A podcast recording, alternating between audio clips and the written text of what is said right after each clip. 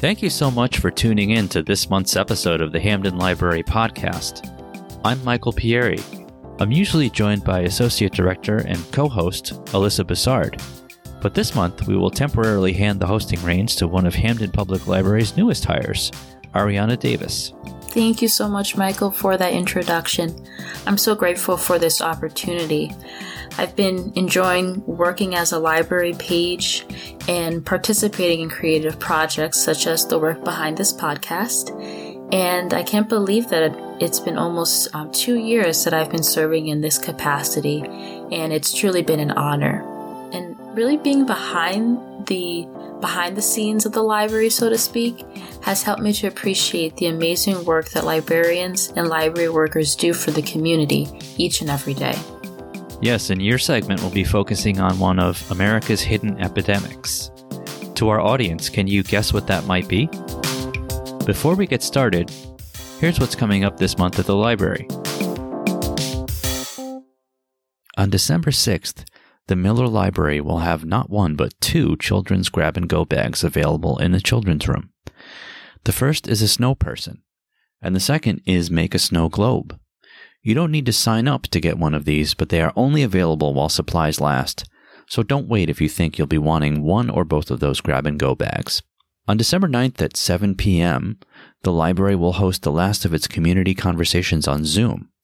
If you haven't heard about these, it's a great opportunity for you to talk about the community and about the library and to make your voice heard. You can register for the community conversation via our website, hamdenlibrary.org.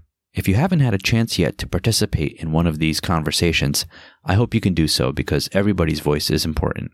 Children ages 5 and up can decorate a gingerbread house in Thornton Wilder Hall. You do have to register for this program which takes place on Monday, November 13th at 3:30 p.m. Lego Club is back at the Brundage Community Branch Library. At your own physically distant station, come and build with the library's Legos on Wednesday, December 15th from 6 to 7:15 p.m. For ages 4 to 12, registration is required. Then on Monday the 20th, Miller Library will have another doubleheader of children's grab and go bags. This time it's reindeer and seasonal greeting cards. Finally, on Wednesday the 22nd from 6:30 to 7 p.m., there will be another pajama story time at Brundage Community Library. Wear your pajamas if you wish and bring your favorite stuffed animal. I believe that message is meant for the kids, not for the adults. Registration required, recommended for ages 3 to 6. And a reminder that all adults and children ages 2 and up are still required to wear a mask while visiting the library, regardless of vaccination status. And that's what's going on at the library. And now, before we get back to Ariana, here's Mike Wheatley with another movie recommendation and a special note about the portrayal of diabetes in film. What Do Panic Room, 2002, Steel Magnolias, 1989, Reversal of Fortune, 1990, Nothing in Common, 1986, Con Air, 1997, Have Common, Diabetes, and the problem of Hollywood films choosing drama over correct medical information. To quote Diabetes Health in a recent article, Hollywood's depiction of people with diabetes often have grown out of the need for a dramatic element they use the examples of Panic Room, where Jodie Foster and her daughter with diabetes, played by Kristen Stewart, are trapped in a safe room in a house being robbed. The young character Sarah experiences an episode of low blood glucose hypoglycemia while trapped in the panic room with her mother. Without that element, obviously they could have stayed in there for days if they wanted to, associate producer John Dorsey explains. To quote an informative Healthline Media's online newsletters example, in the movie, the teen gets a shot for the low blood sugar, which people with diabetes may recognize as rescue glucagon. But of course, most people with no knowledge of this condition could easily assume it was insulin. Unfortunately, several film reviewers incorrectly referred to this life saving shot as an insulin injection. This obviously imparts the dangerous misperception that a person having low blood glucose level needs more insulin instead of sugar. Of course, the teenager recovers immediately after the injection rather than the several minutes it typically takes after using emergency glucagon. At one point, the writer even makes Sarah turn blue, which doesn't happen with hypos. At another point in the film, the teen gets anxious and the mom cautions her to not get worked up, as it can lead to diabetes problems. There's no law saying we have to be right in every movie scene, the film's technical medical advisor, Donna Klein, said. Frankly, we deliver what the public wants. Klein claims she researched the appearance and behavior associated with low blood glucose and other aspects of diabetes. She even consulted textbooks and sought help from experts in diabetes care, finding in one manual on cardiopulmonary resuscitation that stated great emotional stress could lead to hypos. That's what led to the mom's scripted comment about her daughter getting worked up. Even more interesting is the producer of Panic Room has a daughter with type 1 diabetes. And still, the script was far from technically accurate in many spots. Although one could argue that it got the urgency of diabetes emergencies across. The point needs to be made that with the prevalence of medical shows on TV and movies and the use of illness as plot points, we assume that there are many times a difference between what the public wants and factual, useful information in media. My film recommendation this month, although not directly related to diabetes, is a fact based story of a white surgeon and a black lab technician who together developed one of the first cardiac surgery techniques. In 1944, at Johns Hopkins, they operated on a blue baby born with a heart defect. The film is Something the Lord Made from 2004. Mos Def as Vivien Thomas and Alan Rickman as Dr. Alfred Blalock. Having his savings wiped out by the Great Depression, Thomas's hopes to become a doctor are dashed, and he takes a job at Vanderbilt in Nashville as a janitor. Blalock recognizes his skills and takes him on as a lab assistant. When Blalock is called to Johns Hopkins in Baltimore, he demands that Thomas come with him to be his assistant. There, Thomas's skills shine. I love this film because it not only shows the brilliance of the two lead actors and the characters they portray, but the pervasive evil of the racism they encounter. With a great supporting cast and high production values, this movie tells the true story of real life pioneers. Thank you so much, Michael, for that recommendation. One of the many things that I appreciate about the library is the platform that it provides, not only to inform, but also to inspire. In that same line of thought, we are focusing this month of November on National Diabetes Awareness Month. And this is a time that's dedicated to increasing public recognition, encouraging education, and dispelling misinformation about diabetes. According to the American Diabetes Association, National Diabetes Month was established in 1975, but didn't begin to receive more recognition until the early 1980s. World Diabetes Day was established by the International Diabetes Federation and the World Health Organization in 1991 and became an official United Nations Day in 2006. The date of November 14th was particularly chosen to honor Dr. Frederick Banting, who, along with Dr. Charles Best, co discovered insulin back in 1921. Perhaps you, the listener, could reason there are many diseases that exist in our world. Why does diabetes deserve its own month for awareness? Well, consider these statistics found in the CDC's latest National Diabetes Statistics Report. 34.2 million people have diabetes. That's 10.5% of the US population. This number includes those who are diagnosed, 26.9 million people, as well as those who are undiagnosed, 7.3 million people, a little over 21% of diabetics are undiagnosed.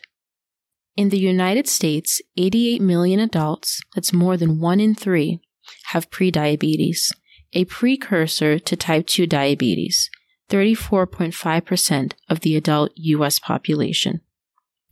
The American Diabetes Association released new research in 2018 estimating the total costs of diagnosed diabetes to have risen to $327 billion in 2017 from $245 billion in 2012, when the cost was last examined.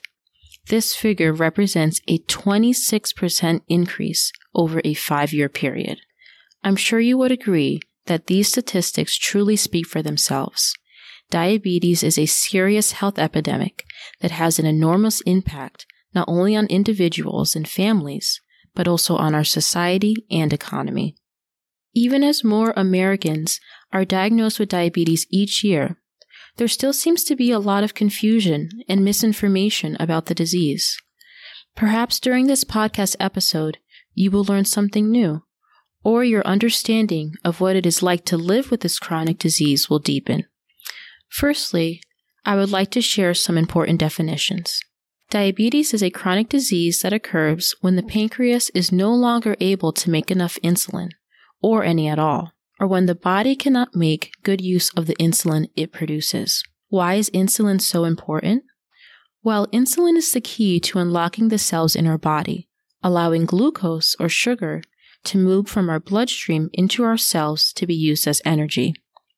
Without this hormone, glucose builds up in the bloodstream, which can lead to long term as well as life threatening complications. There are mainly three types of diabetes type 1, type 2, and gestational. Also, it would be remiss of me not to mention prediabetes, a condition where blood sugar levels are higher than normal but not high enough to be diagnosed as type 2 diabetes. Type 1 diabetes, formerly known as juvenile diabetes, is an autoimmune condition and accounts for about 5% of all diagnosed cases of diabetes. The immune system mistakenly attacks the body, destroying cells in the pancreas that produce insulin. So, to properly regulate blood sugar, type 1 diabetics are dependent on insulin therapy, which can be provided by means of regular injections or the use of an insulin pump all type 1 diabetics must be on guard to prevent diabetic ketoacidosis, or DKA, a serious complication that can lead to coma and even death if left untreated. Type 2 diabetes is a condition where the body cannot properly use its own insulin, or as the disease progresses, may not make enough insulin. It occurs most often in middle aged and older people. However, it can develop at any age, and the number of children and young people being diagnosed with type 2 diabetes is on the rise. Family history, ethnic background, environment, weight, diet, and physical activity all play important roles in increasing or decreasing one's chances of developing this disease. Treatment options for type 2 diabetes can include taking prescription oral medications like metformin, insulin therapy, or a combination of different therapies, if other treatments have been unsuccessful in keeping blood sugars within a healthy range. Gestational diabetes is a condition in which a woman who formerly did not have diabetes develops high blood sugar levels during pregnancy. It is important to note that all pregnant women have a measure of insulin resistance during the late stage of their pregnancy, but women who begin their pregnancy with an increased need for insulin are more likely to develop gestational diabetes. While many symptoms of type 1 and type 2 diabetes are similar, such as excessive thirst or hunger, frequent urination, blurred vision, irritability, and fatigue and exhaustion, most pregnant women with gestational diabetes don't present noticeable symptoms. If left untreated, this condition increases a mother's risk of having a stillbirth or giving birth to a baby that is premature, very large, and or has low blood sugar. Gestational diabetes usually goes away after a baby is born, but according to the CDC, about 50% of women with gestational diabetes go on to develop type 2 diabetes. Additionally, her child is at a higher risk of being overweight and developing type 2 diabetes later in life. Diabetes increases the risk for medical complications and the development of other health problems, such as heart disease, stroke, kidney disease, diabetic neuropathy, eye issues, foot problems, and dental disease. Keeping blood sugar in a healthy range and lowering A1C, a number that represents average blood sugar levels over a three month period, can help prevent many diabetes related complications. Diabetes has no known cure, but can be properly treated and well managed, allowing many diabetics to lead long, healthy, and active lives.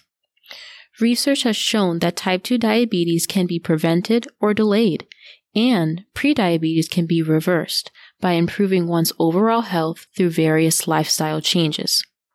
Both diabetics and pre diabetics will benefit from losing excess weight or maintaining a healthy weight by eating a balanced diet and practicing a regular exercise regimen, managing stress and emotional triggers, improving the quality of their sleep, and following the advice of a medical professional team. Now, those are the medical terms. How can it feel to live with such a diagnosis? Well, diabetes can be daunting. Feeling overwhelmed is not unfounded especially after being newly diagnosed with diabetes. There is so much information circulating about different diets, approaches, and so called solutions. Where does one begin? Hamden Public Library has over 1,500 available materials on diabetes. Of course, these resources should supplement the advice and recommendations of a medical professional who can provide personal and specific guidance diabetes can be stressful. Managing diabetes is a complex balance of food intake, physical activity, and medicinal and or carefully calculated insulin administration to keep blood sugars within a healthy range. Each day brings its own unique struggles, and dealing with this uncertainty can be very challenging. The demands of daily life can over time take a physical, mental, and emotional toll on a diabetic. Diabetes can be isolating. A diabetes diagnosis affects more than just the person, him or herself, but it can be a very lonely disease. A person with diabetes can feel unsupported and misunderstood if their family members do not understand what is involved in daily management and do not encourage healthy behaviors. Working together to make lifestyle changes can improve the health of the entire family and help diabetics to better accept and cope with their diagnosis in the long term. Caring for diabetics of different types, ethnicities, backgrounds, and conditions is the expertise of Dr. Helen Anato, an internal medicine physician at Hartford Healthcare. Please listen in to our interview. Thank you so much, Dr. Anedo, for taking the time out of your schedule to meet with me. The first question that I'd like to ask you is what motivated you to pursue a career in medicine with a subspecialty in endocrinology? Thank you so much for having me. Um, I got into medicine because I grew up watching my mother, um, who is a nurse, make a difference in the lives of many people. So I wanted to do the same. And I thought, you know, a career as a physician was a great way to contribute by quarter to um, healthcare. During my training, I developed a passion for physiology and biochemistry, which translated to my choice of endocrinology. This avails me the opportunity for continuous intellectual stimulation. It also has promising advancements in management of patients and long-term results oriented patient care. So I think that's my driving force to, you know, subspecialize in endocrinology. Why are you particularly passionate about diabetes? No, diabetes cuts across all ages, race, and sex. Um, it can also involve all the systems in the body. And my zeal for diabetes has continues to grow from my daily experience with patients. It is a chronic disease that can be controlled and its complications can be prevented. So it is very rewarding for me to be part of the care team that can assist patients to achieve excellent diabetes control using available resources. Thank you so much for this important work that you're that you're doing in, in diabetes care and endocrinology care. Um, my next question is have you noticed any misconception or myths about diabetes? And are there any particular ones that you find to be the most concerning? Yeah. Um, thank you for this great question. I think um, people who have diabetes um, or people without, uh, you know, that have loved ones that have diabetes, some have, um, we've seen a lot of misconceptions about this sometimes. They say if you have diabetes, you must go on insulin or lose a limb or go blind. But the fact is, if you have diabetes type 1, yes, you may need insulin due to the deficiency from the pancreas. You know, it's not producing enough insulin, so you will, you may need insulin. Most of the time they do. But people with type 2 have insulin resistance. Their body produces insulin. So it is, there are many oral pills now that we can use for diabetes management without necessarily going on insulin. And no, you do not need to lose a limb or go blind because you have diabetes, especially if it's well controlled. And that is where we providers um, come in to make sure that your diabetes is well controlled. The other misconception I've heard too is um, if you have diabetes, you can't live an active life which is false because in fact exercise is one of those things we encourage our patients to do because if you exercise the glucose gets taken up by the muscles without relying on insulin and this helps to decrease the amount of glucose in your body and control your diabetes then another important thing I've noticed that some will say, you know, you don't have to test your blood glucose. You would know when you have symptoms of high or low blood glucose. Um, that's another misconception because you can't rely on your symptoms all the time for blood glucose. Some people don't even know when they have lows because their body has grown fatigued from having so many lows and highs and variable blood glucose. So I say it's the best thing is to check your sugar so that in real time you know what's going on. Plus you may have some symptoms of other ailments that are going on and that can make you not know whether you're really high or low. So that's why it's important to test blood glucose readings. Thank you so much for clarifying those misconceptions. Can you please explain to our listeners what diabetes denial and distress are, as well as how they relate to the mental health of diabetics? Great question, Ariana. So, diabetes distress is when someone is overwhelmed or frustrated about the disease. Um, it can happen intermittently. You know, there are some bad days and good days, but when it becomes progressive or persistent is when we're really concerned because it can lead to depression or mental breakdown. So usually at this point or before even gets there, if you know it's becoming more persistent, it's not you're having more mood swings and you're having more uh, frustration or you're overwhelmed, that's the time you need to be talking to your provider. Um, and they're there to help you. There are support groups to help you. And if you need to talk to a therapist, you need a psychiatrist or someone to take care of your mental health, that can also be, um, you know, referrals can be done and we can get you the support and help you need at that point. But yes, it's a real thing that can happen to people living with diabetes. And what advice would you give to to caregivers, either to parents of diabetic children or people whose significant other has diabetes? So, having loved ones with diabetes can be very challenging, but we can help in many forms, you know. Um, one of the ways we can help them is by being positive. We shouldn't be judgmental. We should avoid nagging um, we should encourage buying or preparing healthy meals for them. Um, we should also offer to make and attend appointments with our loved ones who have diabetes because that's a huge help. Sometimes life comes in the way where they're busy doing other things. They don't remember to make up for their appointments. So helping with that also helps. The other thing we can help with is by being observant and help with treatment of low or high blood glucose when it happens.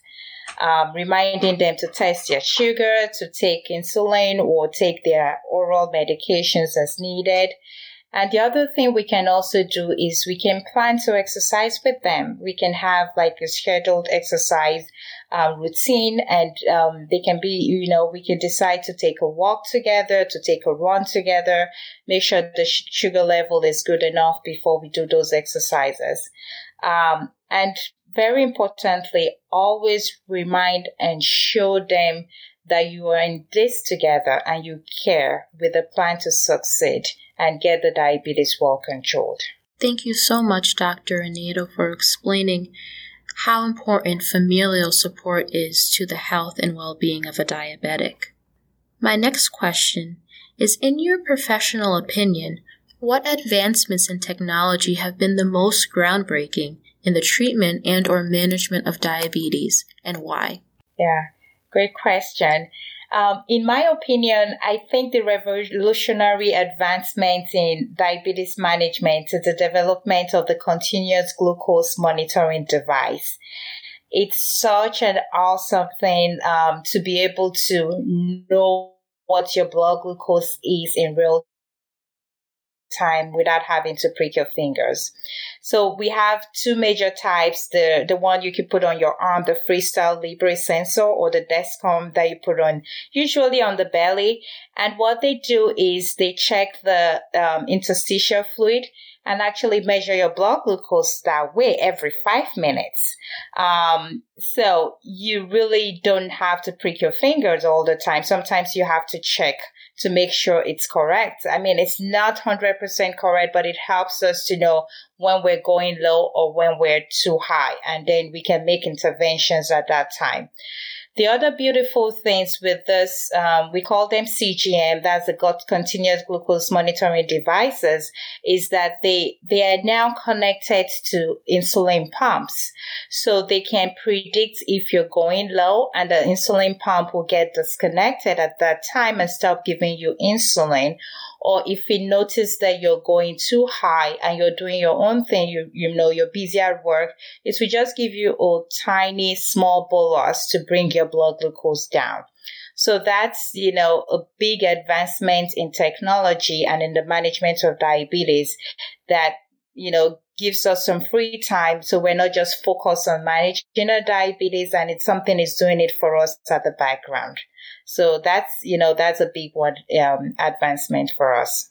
Thank, thank you for, for explaining that, um, how these advancements can definitely help, um, diabetics to, um, have that sense of normalcy in their life and not dedicate too much time to their management, um, which that can take away from, um, from other act- day-to-day activities. What role does our society play in diabetes education or miseducation? And what do you think can and should be done to reduce the stigma surrounding the disease? Wow, nice question. So the community can organize outreach programs that, that focus on reducing risk factors by improving the diet, promoting physical exercise and weight management. We can also, you know, do more by calling Congress or writing to the House of Representatives or by even signing petitions that would ensure the affordability and availability of diabetes medication and devices for patient care. Because sometimes it's difficult to get all the medications that um, some of our patients need, not because uh, one is costs is usually a big issue, and sometimes insurance will cover some, sometimes they don't. So actually advocating for um, diabetes care would definitely help. Another thing we can help with is by um, setting up support group, and we could also use social media to guide and educate the general public about diabetes. Um, so those are things we can work on that would help. And in terms of stigmatization, we can reduce that when we look out for each other. Uh, we should speak up when we um, see a, a defaming behavior or statement. We avoid blames or offensive words. Uh, and, and in all, just we have to be positive and offer encouragement to one another. And also sometimes just opening up a conversation and sharing um, personal experiences can inspire and educate people living with diabetes. My last question is what would you encourage the general public to do, especially during this special month dedicated to diabetes awareness? You know, November is a national diabetes month recognized since, you know, the 1980s actually. It is a time de- devoted for communities around the country to team up and bring attention to diabetes. We can participate or organize walks or bicycle rides to create awareness about diabetes by taking the big, um, the, the step up, you know, by, you know, exercising and doing something in the name of diabetes. This year's theme is pre-diabetes, which is found in one out of every three or five um, individuals who do not even know they have di- um, pre-diabetes or heading towards diabetes. And actually taking a risk test it's found on american diabetes association website to know where you stand is a good way to actually um, encourage general public to know to have that awareness of where they stand in terms of prediabetes or diabetes. Another way we could help is by organizing fundraising or joining the American Diabetes Association and donating to the fight against diabetes. And I'll also say um, we can obtain resources on how to lighten um, our load or improve the mental health of either people living with diabetes or for loved ones that have diabetes.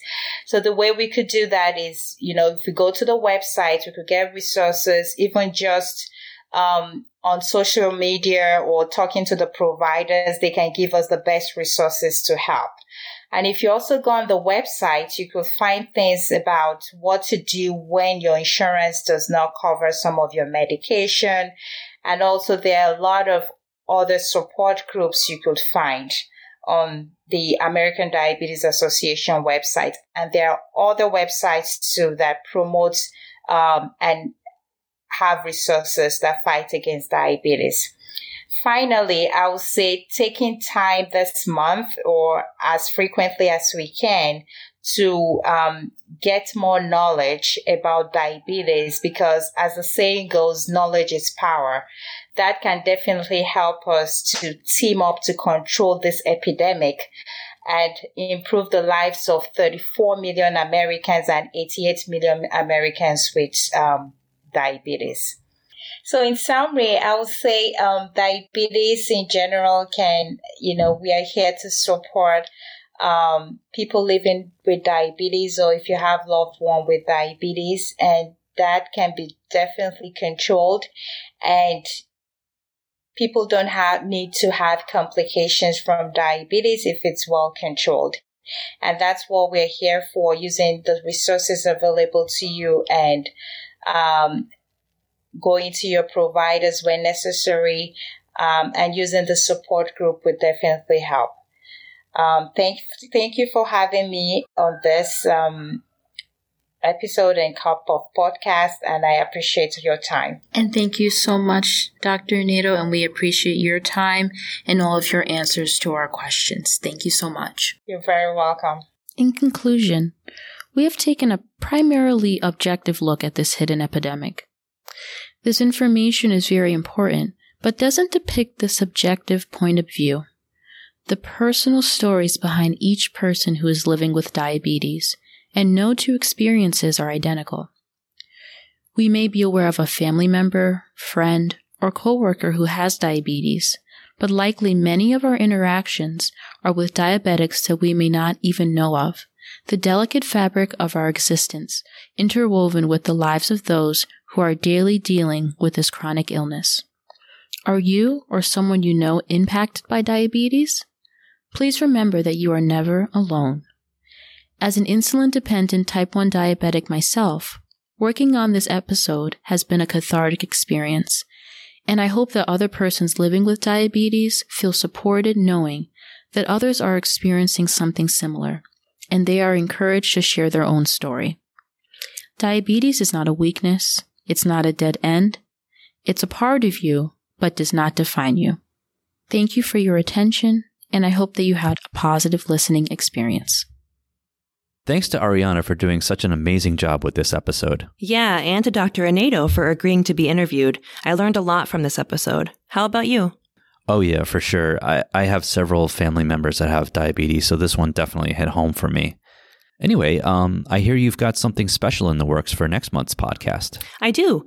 December is a month of many holidays and end of the year celebrations, and we know some people get busy, maybe too busy to listen to our very awesome and very detailed podcast. So I thought instead of doing a main focus, we could have a nice cozy episode filled with lots of movie or book or other recommendations. Well, that sounds fun. All that plus the return of our book recommendations, Mike Wheatley's movie recommendations, and more. Don't forget to like and subscribe, and if you're feeling very generous, rate and review us on Apple Podcasts. It really helps us out. See you next month.